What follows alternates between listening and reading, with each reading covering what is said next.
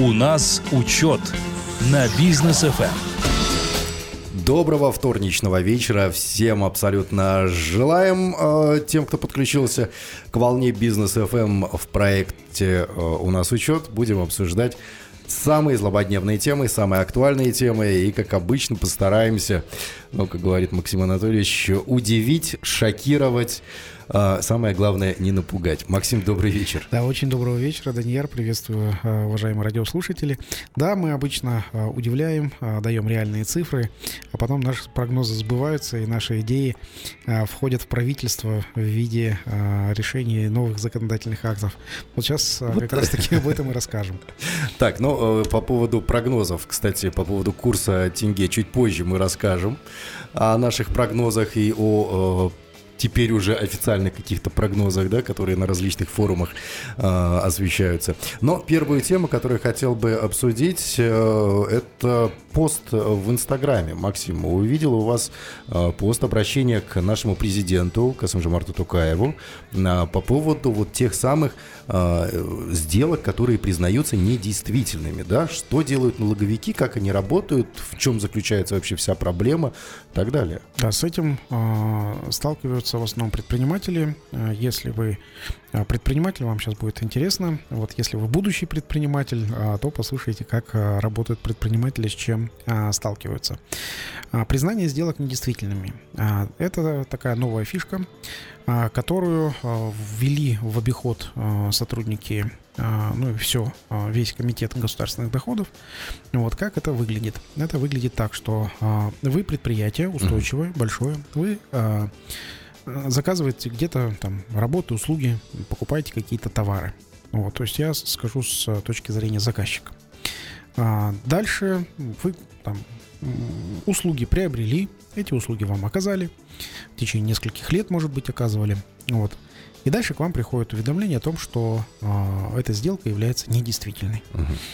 Но вы, конечно, удивляетесь, Потому что тут э, та компания-подрядчик, она оказывает вам услуги и продолжает, собственно, оказывать. Ты говоришь, а как эта сделка недействительно вызываешь э, этого руководителя подрядчика, говоришь, мне, у тебя сделка недействительная. Он говорит, ну я же оказываю услуги, все нормально.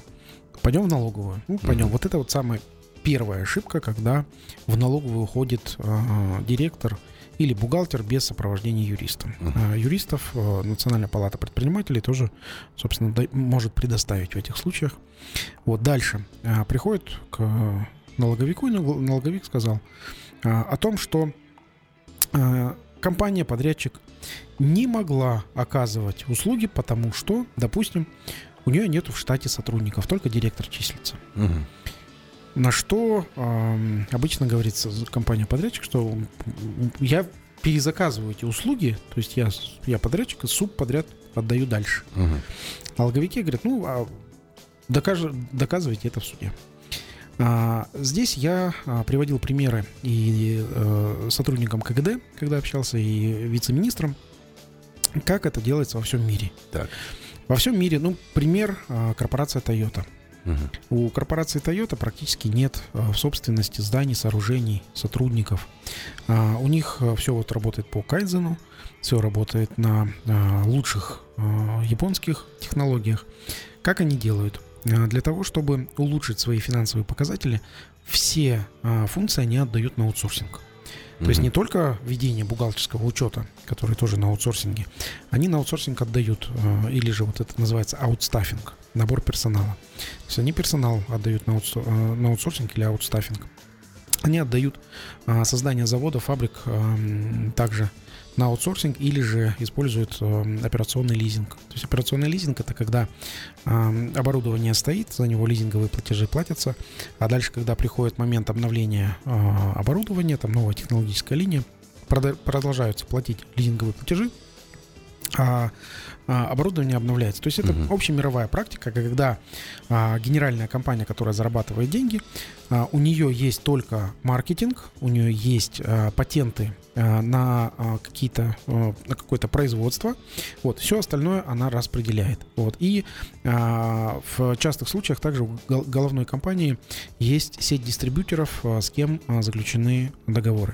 То есть такие большие крупные компании, они, их ценность в их договорах, в их Но договорах с а, заводами, фабриками, которые для них производят, и дальше их договоры с дистрибьюторами, которые продают а, их а, ну, как произведения. Как Apple и Foxconn, например. Да, да, да. То есть Мгм. это, да, вот хороший пример. Вот. а наши налоговики такую схему, а, они еще не знают. То есть у них говорят, нет у вас э, сотрудников, у вас аутстаффинг, значит, вы не могли Предоставить эти услуги да, компании. эти услуги. Вот. А поэтому очень большая сейчас по- появился такой вал целый проблем, что налоговики а, вот, э, признают сделки недействительными. Как это выглядит вот со стороны компании, э, которой оказывают услуги? Если компания не может доказать, что эти услуги действительно были исполнены, а не может она доказать, там, наверное, в 75-80% случаев, ну, нет юриста, там, э, ну, не, подошли там неграмотно как-то к процессу защиты, ну или просто не повезло. Вот это вот э, фактор невезения, а, я э, хочу сказать, что это э, наши суды, к сожалению, обычно действуют в пользу государства. Мгм. Вот. а, ну, Пока что мы, к сожалению, еще вот в судебной системе не перешли к новому Казахстану. Все еще находимся в старом Казахстане. Так вот, а, если сделку признали недействительными, то, соответственно, я, как заказчик а, сделки, я а, должен буду оплатить налоги Со всех сумм этих сделок. А, то есть, если, например, я на НДС, то есть э, оплачиваю налог на добавленную стоимость, я плачу а, НДС весь, а, я плачу корпоративный подоходный налог весь, то есть это уже 32%, плюс штрафы и пени. Мгм. А, Это все может доходить до половины суммы, а, которая, а, которая реально оказывала, оказанные услуги. То есть, как я уже сказал, что примерно 20-25% а, это ре- реально услуги оказаны и реально доказываются. То есть а, вот эта вот технология новая по а, признанию сделок недействительными, а, она это так называемая пилотная технология, и она показала свою нер- неработоспособность. То есть практически все предприятия так или иначе сталкиваются с этой проблемой, или же у предпринимателя есть знакомый предприниматель, который столкнулся с этой проблемой. То есть это большая проблема, которая вышла из недр а, Комитета госдоходов. Почему она вышла? Объясню. То есть а, это была попытка защитить бюджет а, от а, мошеннических действий нерадивых предпринимателей. Но таких нерадивых предпринимателей обычно там ну, очень мало. Мгм. Ну вот, но а, сейчас страдают уже а, такие нормальные, хорошие, большие налогоплательщики. Но вот в случае, который вы описали, это получается, там, там все было э, четко. То есть есть компания-заказчик, есть компания-исполнитель, компания-исполнитель берет а, своих сотрудников э, с аутстаффинга, Да. и теперь налоговая э, прицепилась к тому, что сотрудников нет, значит, услуги оказать Да, не могли. именно так. Аутстаффинг, не знаем, что это такое. Да, и суд решает. Ну, суд первой инстанции решил не в пользу большой компании. Ну, а, эта компания, не буду ее называть сейчас с, эфир, э, с эфира, радио э, эфира, но эта компания а, платит э, почти полтора процента налогов а, всего всей Алматы. Это несколько миллиардов. То есть э, 13,5 миллиарда тенге, почти 13,5 миллиардов тенге она заплатила в этом году, 2022. Да, налогов. Налогов. Это большая компания. Ничего Вот, и себе. вот такие компании, это иностранная компания, такие э, иностранные компании вовлечены вот в такие судебные а, дела. А, Почему это все произошло? То есть а, какие предпосылки? То есть мошеннические действия и так далее. То есть это защита, защита бюджета. Ну, бюджет э, очень хорошо себя защищает. Вот, а соберем, соберем лишнего, ничего страшного. Вот. А, А как бизнес будет да. выкручиваться потом, Да, это поэтому, их проблема. по- Да, поэтому никто не считает. Вот, а, мое мнение, мое предложение сразу же с эфира. А, Знаю, что сегодня наш эфир точно слушают, ну, потому что мы а, сегодня говорили с а, определенными людьми. Мое предложение, мое предложение следующее. А, Отвечать за свои а, косяки а, должен тот человек или предприниматель, который эти косяки совершил. То есть, Мгм. если предприниматель не платит налоги, если предприниматель уклоняется от налогов, то именно такой предприниматель должен нести ответственность. Но не его партнеры, контрагенты, клиенты. Но не контрагенты, не партнеры, никто. То есть э, это именно э, накосячивший предприниматель должен нести ответственность. Вот. А такое изменение, эм, ну, во-первых, оно упростит все законодательство, Мгм. то есть не нужно будет э, бегать искать а, проблемы. Обычно м, ищут решение проблем пополнения бюджета через устойчивые э, компании. То есть Мгм. если компания устойчивая, она хорошо платит налоги, вот к ней обычно и приходят. Вот Почему я говорю, что вот это большая такая проблема и приходит к большим устойчивым компаниям? А, потому что они заплатят налоги и, э, по мнению налоговиков, дальше продолжат работу. Мгм. Вот, но вера в наше государство с каждым разом, да, компания большая, она уплатит, и я думаю, что если проиграет суд вот эта вот э, иностранная компания, она уплатит там, а, мы считали, что она должна будет оплатить где-то а, полмиллиарда тенге, вот, она оплатит, но а, дальше развитие в Казахстане она приостановит. То есть не, не будет открывать новые бренды, она не будет заходить, не будет здесь открывать свои фабрики и заводы, к- о, о которых сейчас, в настоящий момент, а, мы уже а, обсуждаем. То есть эта компания просто уйдет и скажет, ну, есть соседние страны, мы будем там открывать заводы, фабрики, потому что здесь нас не уважают как иностранного инвестора. А, ну, это вот э, реалии. Если а, отвечать по своим а, а, косякам будет тот а, предприниматель, который э, это натворил, да, для а, налоговиков это сложнее. Почему? Потому что, э, ну, не оплатил он налоги, убежал, Мгм. что с ним делать? Ну, только Искать его, что садить, ли? да, на- найдешь и что, что делать? Садить. Вот. А в настоящий момент у нас же есть товар- товарищество с ограниченной ответственностью. Соответственно, здесь товарищество с ограниченной ответственностью, здесь а, несет ответственность предприниматель только в а, размере а, э, уставного капитала. То есть сейчас можно открыть товарищество с ограниченной ответственностью с уставным капиталом 1000 тенге. Хм. Все, 1000 тенге уставной капитал, и все, вот на 1000 тенге несет ответственность. А налоги может не уплатить на миллионы и миллиарды. Вот, Да. поэтому сейчас вот такая вот коллизия получилась. А, здесь, а, предло- здесь тоже есть а, сейчас а, изменения, которые будут а, внедрены, о том, что, предна- а, что предприниматель преднамеренно довел до банкротства свое предприятие. Мгм. И здесь уже а, вот в этой, в этой ситуации здесь а, штраф и даже а, может быть а, тюремный срок. То есть это преднамеренное доведение до банкротства своего, своего предприятия. Здесь солидарная ответственность у руководителя, первого руководителя, директора и владельца предприятия. То есть здесь будьте аккуратны, если вы а, начинаете процедуру банкротства, то есть это такая сложная процедура, когда у вас а, сначала банкротный управляющий приходит в вашу компанию, смотрит, какие долги, как можно будет ее реабилитировать, потом продут- а, про- процедура реабилитации, только потом банкротство. Вот. Здесь э, будьте аккуратны, э, если вот, все-таки бывает, что ну, банкротится предприятие, а, здесь тоже есть такой нюанс. а, Очень важно не попасть под процедуру а, ложного банкротства. То есть здесь тоже, если вы будете банкротиться, особенно после 2020-2021 года, а, если будете а, банкротить а, предприятие, тоже будьте аккуратны, пожалуйста. Так что, друзья, занимаемся бизнесом, как будто ходим по минному полю. Мины эти раскидывают нам налоговики. Пожалуйста, дорогие, э, ну, хотел бы назвать коллегами, э, не коллеги, к сожалению, э, дорогие сотрудники налоговых служб, ну, давайте уже как-то более, наверное, по-современному ко всему относиться, да, есть такие а, понятия, как аутстаффинг, есть такие понятия, как действительно, действительные сделки, да, А, вот такая вот тема, и это, это действительно сегодня большая проблема. Мы же уходим на короткую коммерческую паузу, после, друзья, мы вернемся, и будем обсуждать уже э, отказ от дипломов. Что это такое, как это разъяснять, обсудим сразу через несколько минут. Оставайтесь с нами. У нас учет на Business FM.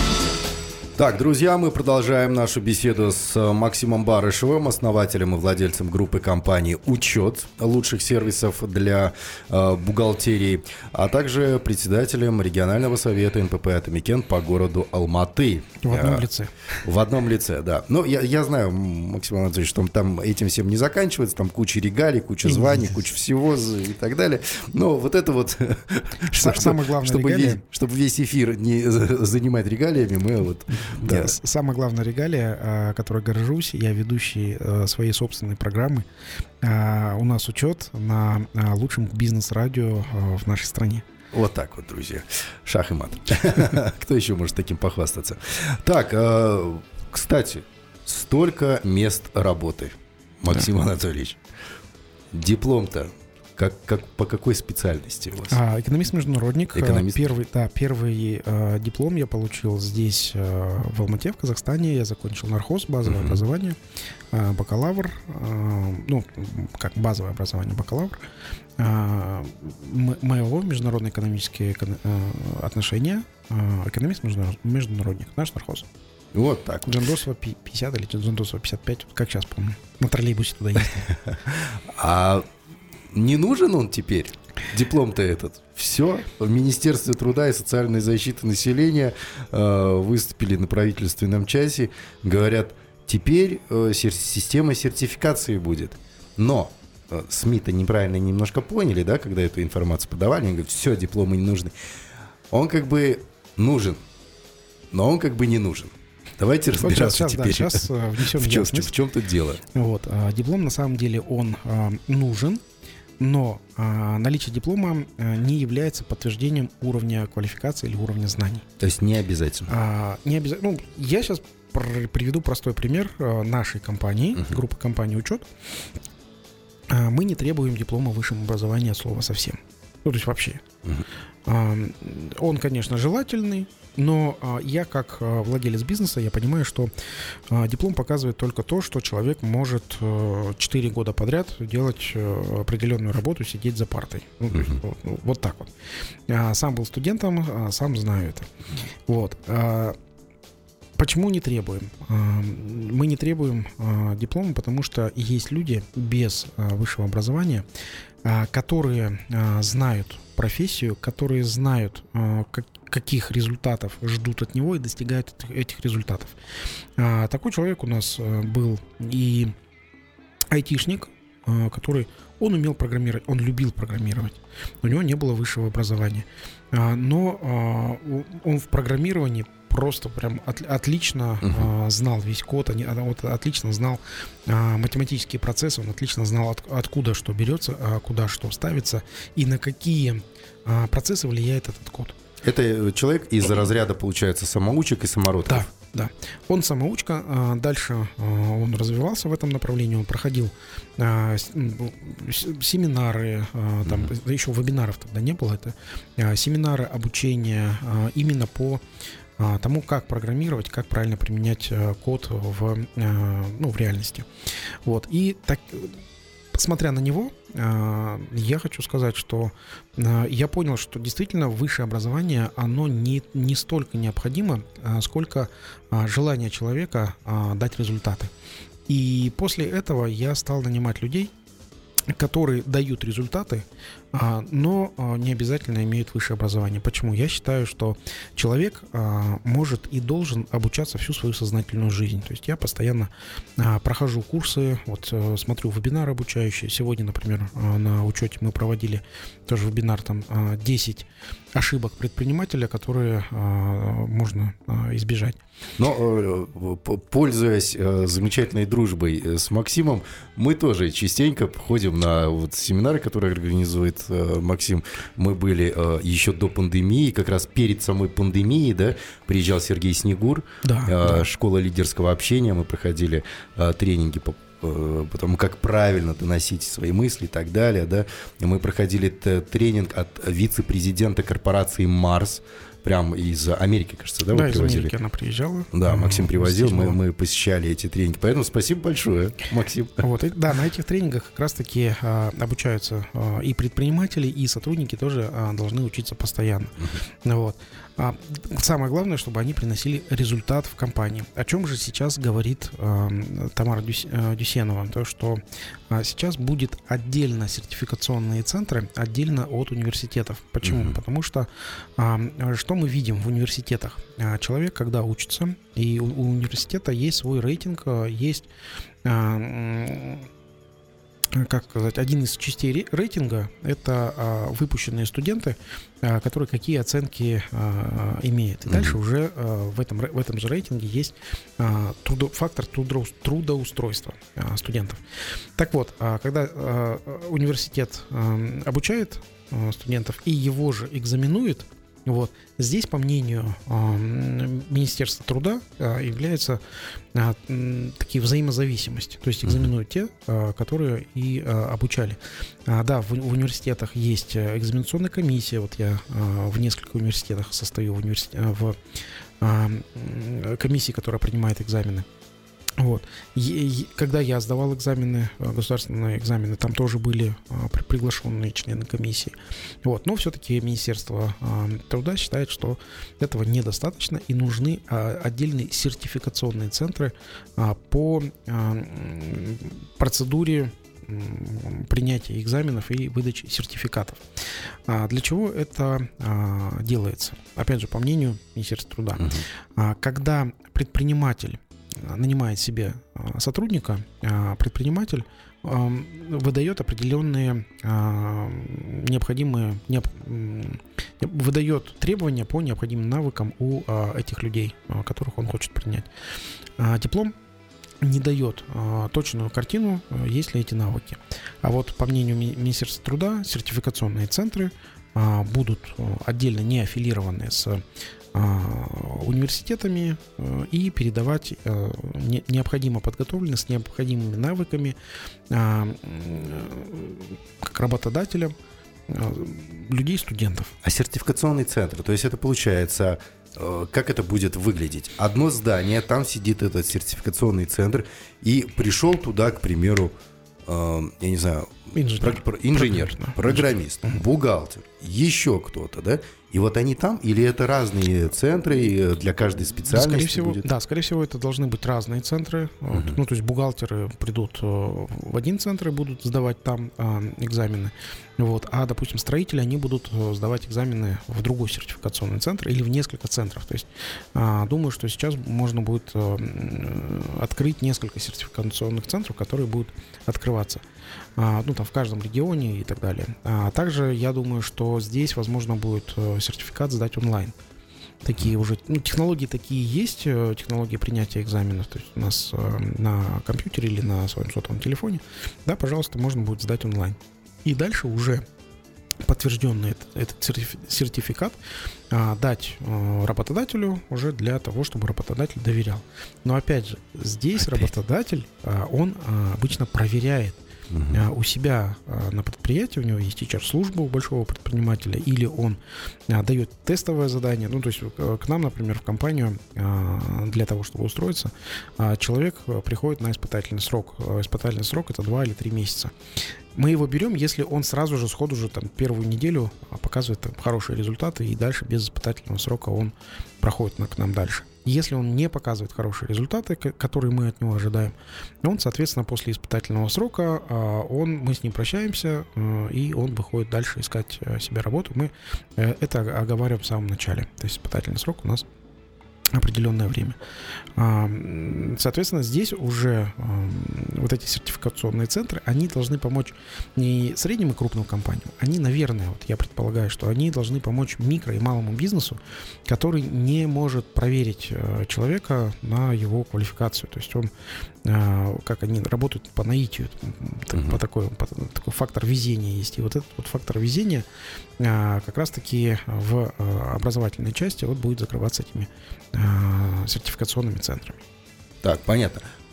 Но, но э, тут э, не знаю, я, я например, как э, отчасти работодатель, да, там есть у нас компании свои, э, есть у нас бизнес FM, эм, я тоже нанимаю сюда сотрудников, журналистов, там, редакторов и так далее. Я не знаю, буду ли я требовать от своих потенциальных сотрудников сертификационные вот эти вот какие-то доказательства. Но пришел человек, да, ты дал ему один день, если он себя показал, welcome. Да, да. Да, во, во, все, он сертификацию свою, мою лично прошел. Все, да. Это, это именно а, нужно для а, работодателя. То есть, если работодателю комфортно работать, работать с этим а, сотрудником, угу. а, то вперед дальше работать. И что еще, вот а, как раз-таки знаю, что нас слушают и из Министерства труда, а, хочу сказать, напомнить точнее, что а, трудовой кодекс наш, он сейчас а, привязывает сотрудников а, работать 8 часов в день, там, с 9 утра до 6 вечера или вахтовыми там, и так далее. И наш а, трудовой кодекс не способствует а, работать на результат. То есть у нас везде 8-часовой рабочий день, срок отпуска и так далее. Но а, у меня сотрудники, которые говорят, а как мы хотим работать на результат? То есть мы хотим не а, работать, то есть за 8-часовой рабочий день а, получать столько-то, а потом премию там еще 25% от заработной платы. Мы хотим получать тройной оклад сразу же. Я говорю, ну если вы сделаете тройной результат, он говорит, мы готовы. Но сейчас у нас не прописано это в, налог, в, в, э, трудовом кодексе. И э, я думаю, что необходимо будет менять подходы к трудовому законодательству, исходя из э, текущих реалий, вот, чтобы э, сотрудники могли получать заработную плату за результат.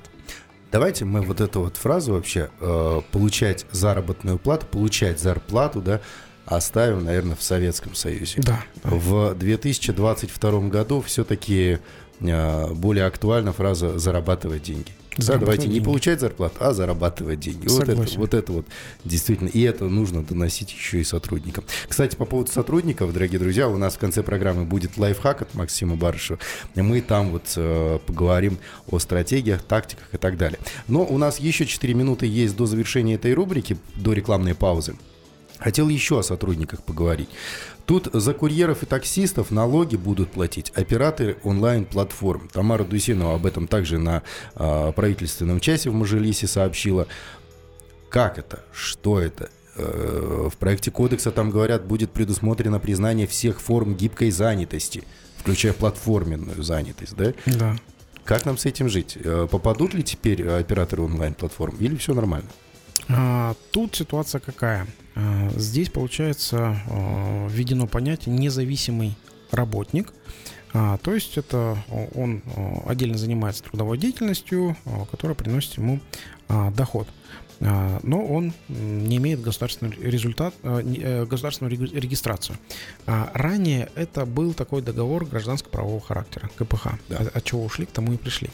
Объясню. Ранее по договору гражданско-правового характера человек, который работает э, за, получает деньги за результат. Вот. А, Но он платил а, только 10% индивидуального подоходного налога. Больше он не платил ничего. Сейчас а, ну, налоговики так вкрутили туда, и, кстати, Министерство труда тоже, и там Нацбанк, вкрутили свои хотелки и желалки, что теперь договор гражданско-правового характера, он, по сути, по налогообложению такой же, как договор трудовой.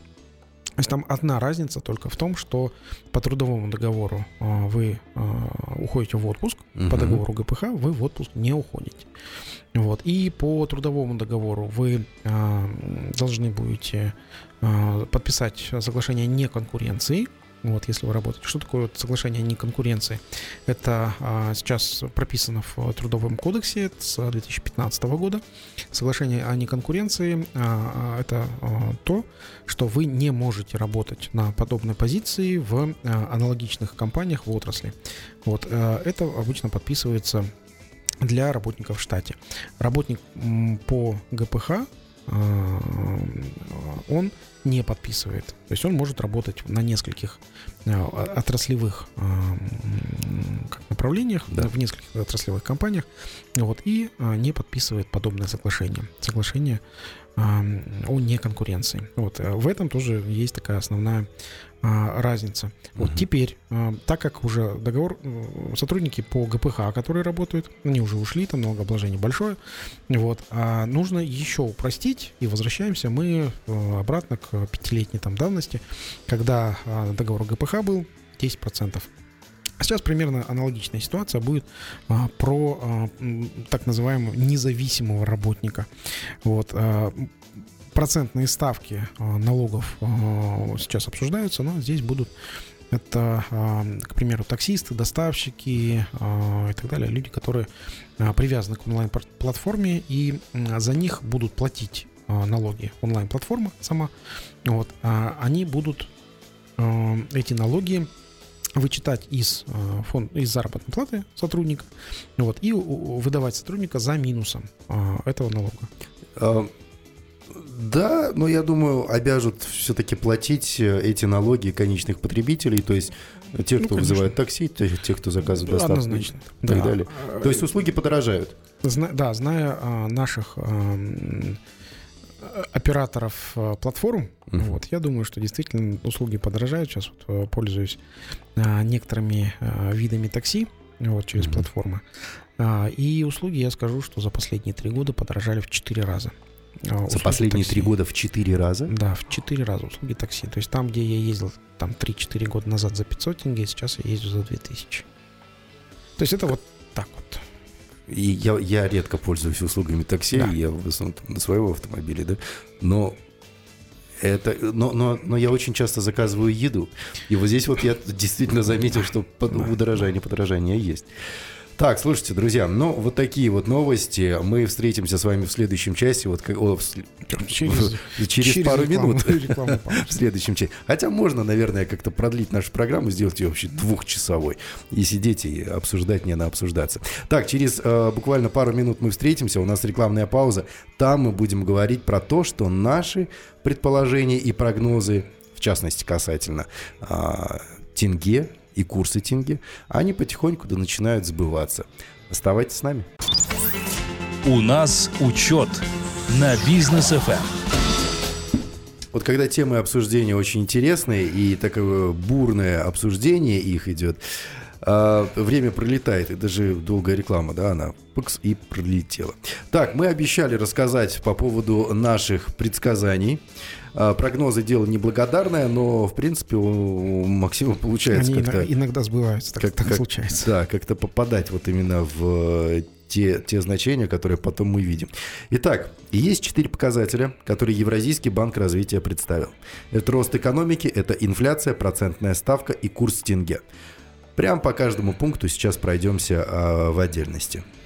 Что у нас с ростом экономики будет в следующем году, в 2023? А, Рост экономики в 2023 году м, Банк а, развития, Евразийский банк развития предполагает, что у нас в Казахстане рост экономики будет 4,2%. То есть это прирост внутреннего валового продукта. А, Вот, в принципе, значение а, нормальное для нашей экономики, потому что у нас экономика является развивающейся. Вот. Но а, если мы а, будем развиваться такими тем- темпами, как 4,2%, мы будем отставать от а, общемировой экономики, потому что общемировая экономика примерно развивается в, а, на 3,8% и около, около 4% развивается вся мировая экономика.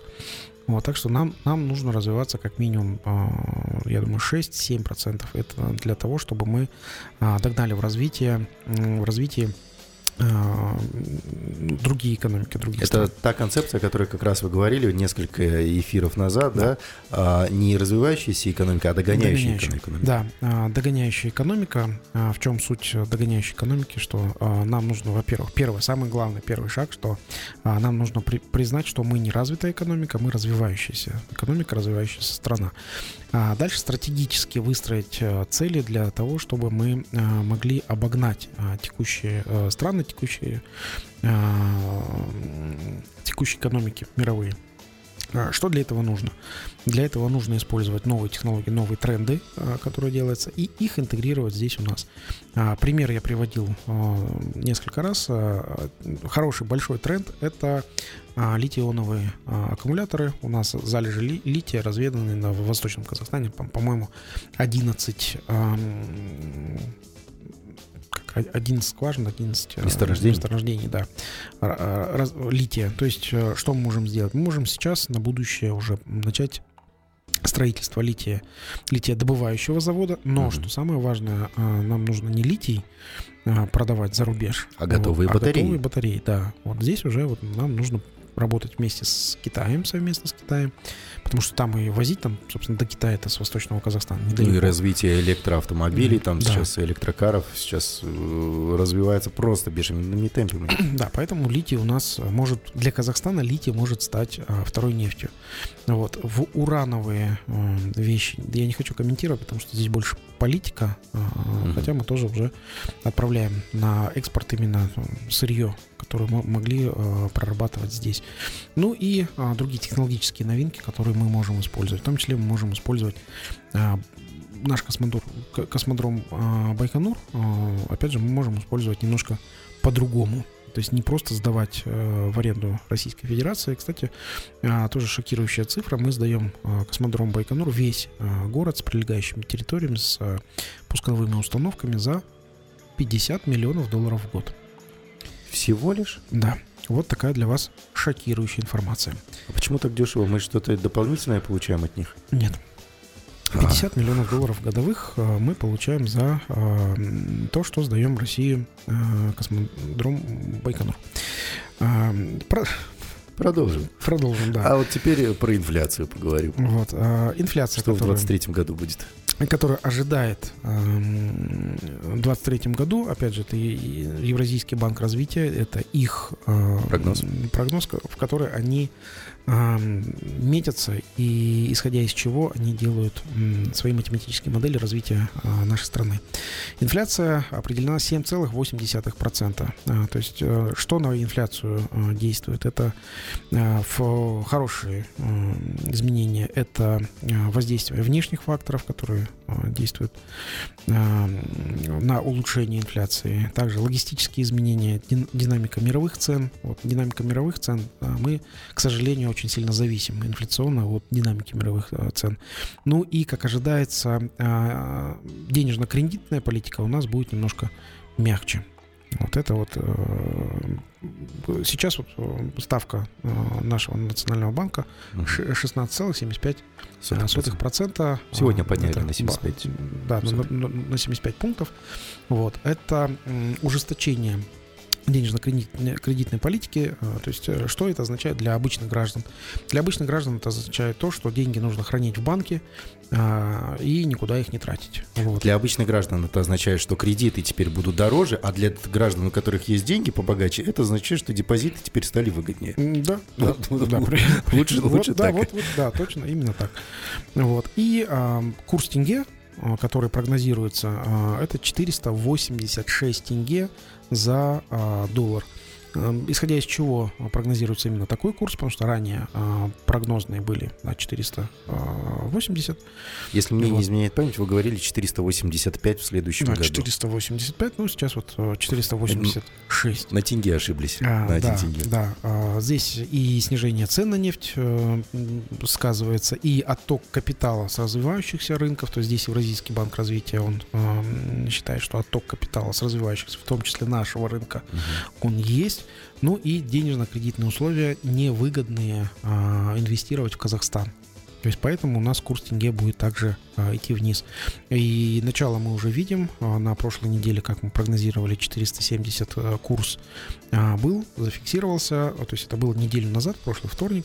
Сейчас уже курс а, начинает идти в сторону 480 а, тенге за доллар. Угу. И на текущий момент, по-моему, 472-476. То есть курс а, в обменниках примерно такой. То есть дальше тенге будет, я думаю, падать.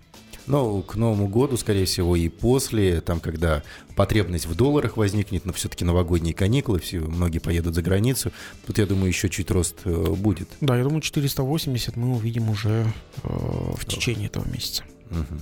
Так, ну что ж, друзья, э, вот такие вот темы обсудили. Теперь уже после а, коммерческой паузы встретимся с вами в рубрике «Лайфхак» буквально через одну-полторы минуты. Оставайтесь с нами. «Лайфхак» от Максима Барышева. Итак, друзья, не только лайфхак, но еще и новые слова. Я, для, я, например, вот это слово ни разу до сегодняшнего дня не слышал. Но Максим а, сегодня расскажет нам про э, план-фактный анализ. Что это такое, с чем его едят и как это применять в бизнесе?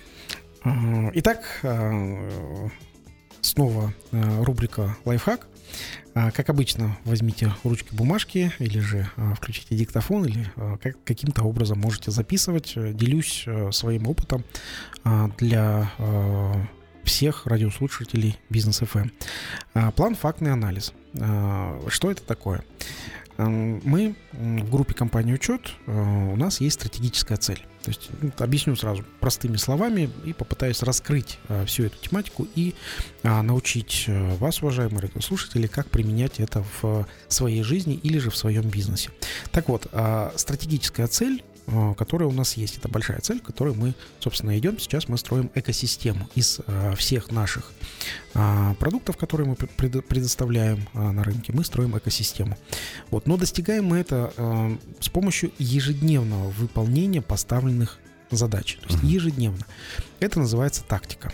А, то есть тактические задачи, то есть стратегию мы делим на тактические задачи, и тактические задачи мы а, выполняем ежедневно. То есть у каждого подразделения есть свои тактические задачи, которые некоторые связаны с другими подразделениями, есть некоторые тактические задачи, которые не связаны. То есть это именно достижения. Здесь это все делается на усмотрение топ-менеджеров, который руководит э, тем или иным процессом, или же тим лида, э, который управляет командой для достижения э, определенной цели, то есть тактика. Хочу ввести, что такое тактика. Понятие тактика – это отдельные шаги и действия, которые способствуют достижению цели. Просто, просто понятно. Вот, тактика разрабатывается в зависимости а, от внешних обстоятельств и внутренних факторов каждым топ-менеджером, который uh-huh. руководит определенным направлением. То есть э, эти топ-менеджеры в своем подотчетном отделе или в отдельной компании, так у нас группа компаний, разрабатывают э, тактические э, цели. Что важно учитывать в э, этих тактических целях? Важно определять ваши ресурсы. Ресурсы делятся на, а, на две категории. Первые ресурсы – это которые у вас есть, то есть, например, у нас ресурсы — это наша клиентская база, которая uh-huh. там 130 тысяч э, компаний. Вот. И второе э, — это ресурсы, которые надо добыть.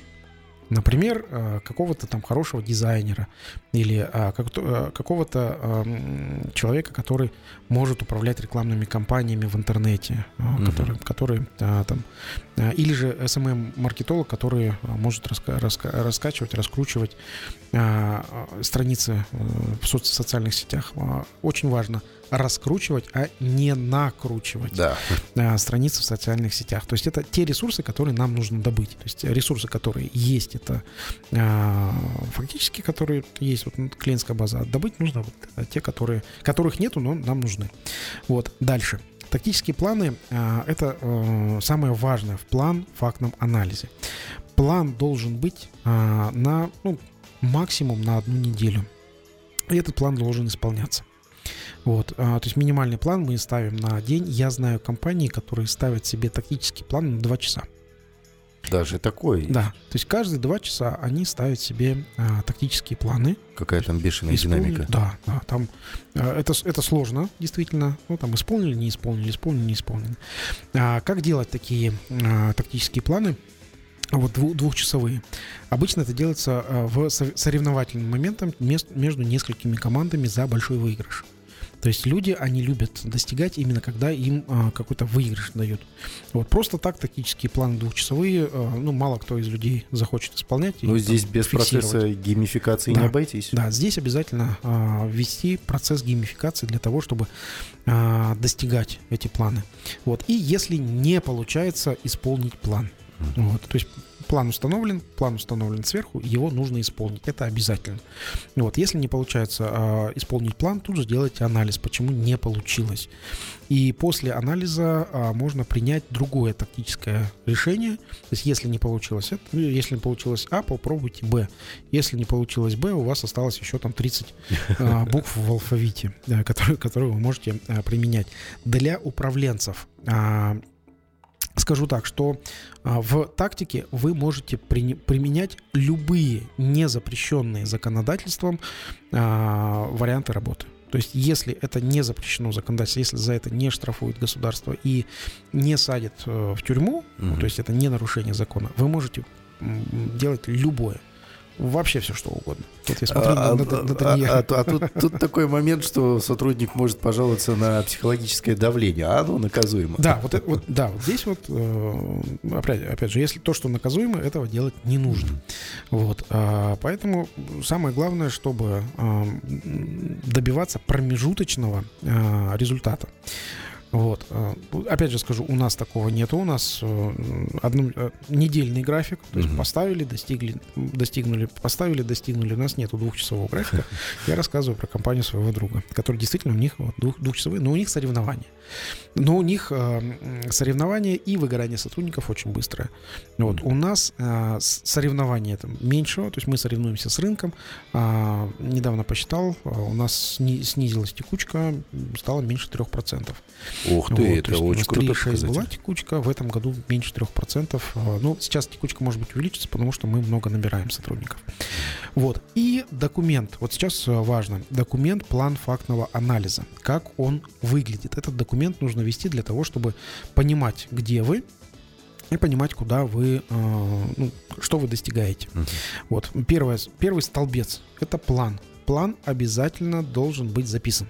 Вот, на бумажке, чтобы все сотрудники, вы сами знали, какой план вы должны достигнуть. Потом факт. То есть э, это, допустим, через неделю вы, вы поняли, достигнули вы этот факт или нет. Обычно а, неделя состоит из пяти дней, то есть вы эти, эту неделю делите на пять рабочих дней, и а, факт каждого дня, то есть суммирование факта каждого дня у вас будет факт за неделю.